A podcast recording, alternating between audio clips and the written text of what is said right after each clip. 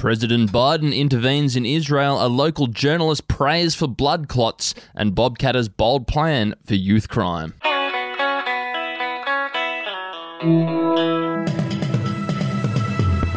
That's what's making news in your Daily Betoota today. It's Thursday, the 20th of May. I'm Wendell Hussey.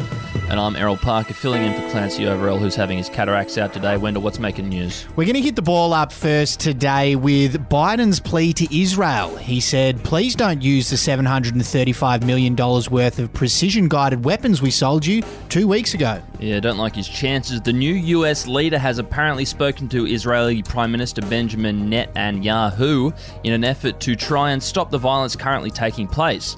Joe Biden pleaded for peace in a phone call, saying, and I'm quoting him here, just chill out a bit, man. I know those munitions are fun as hell to play with, but can you just woo up a little bit?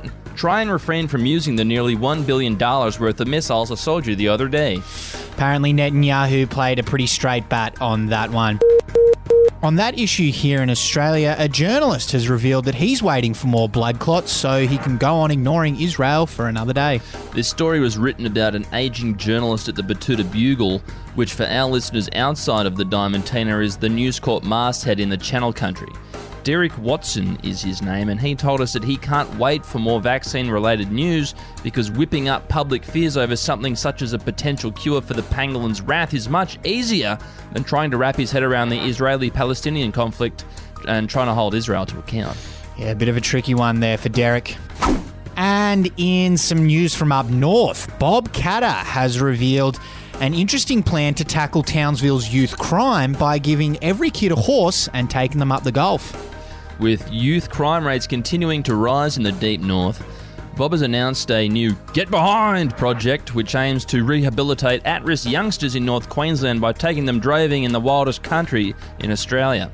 He reckons a pocket knife, some rollies, some riding boots, and six months out west will sort these young fellas out. Certainly sounds like a better plan than many others are putting forward.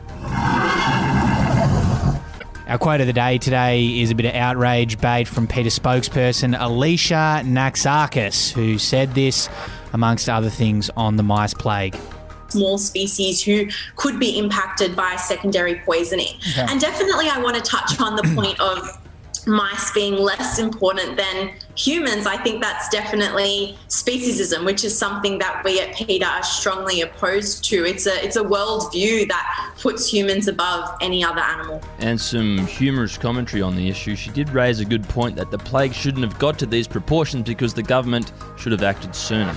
Yes, Barilaro and McCormack certainly were more outraged by her comments than what is going on out west. So. Yeah, but maybe Alicia could head up north with uh, old Bob and she'll see some real animal abuse. Would be quite the eye opener for her, I'd imagine. Anyway, we're going to wrap it up there. Have a good day. Talk to you soon. See you bye. Moyenya.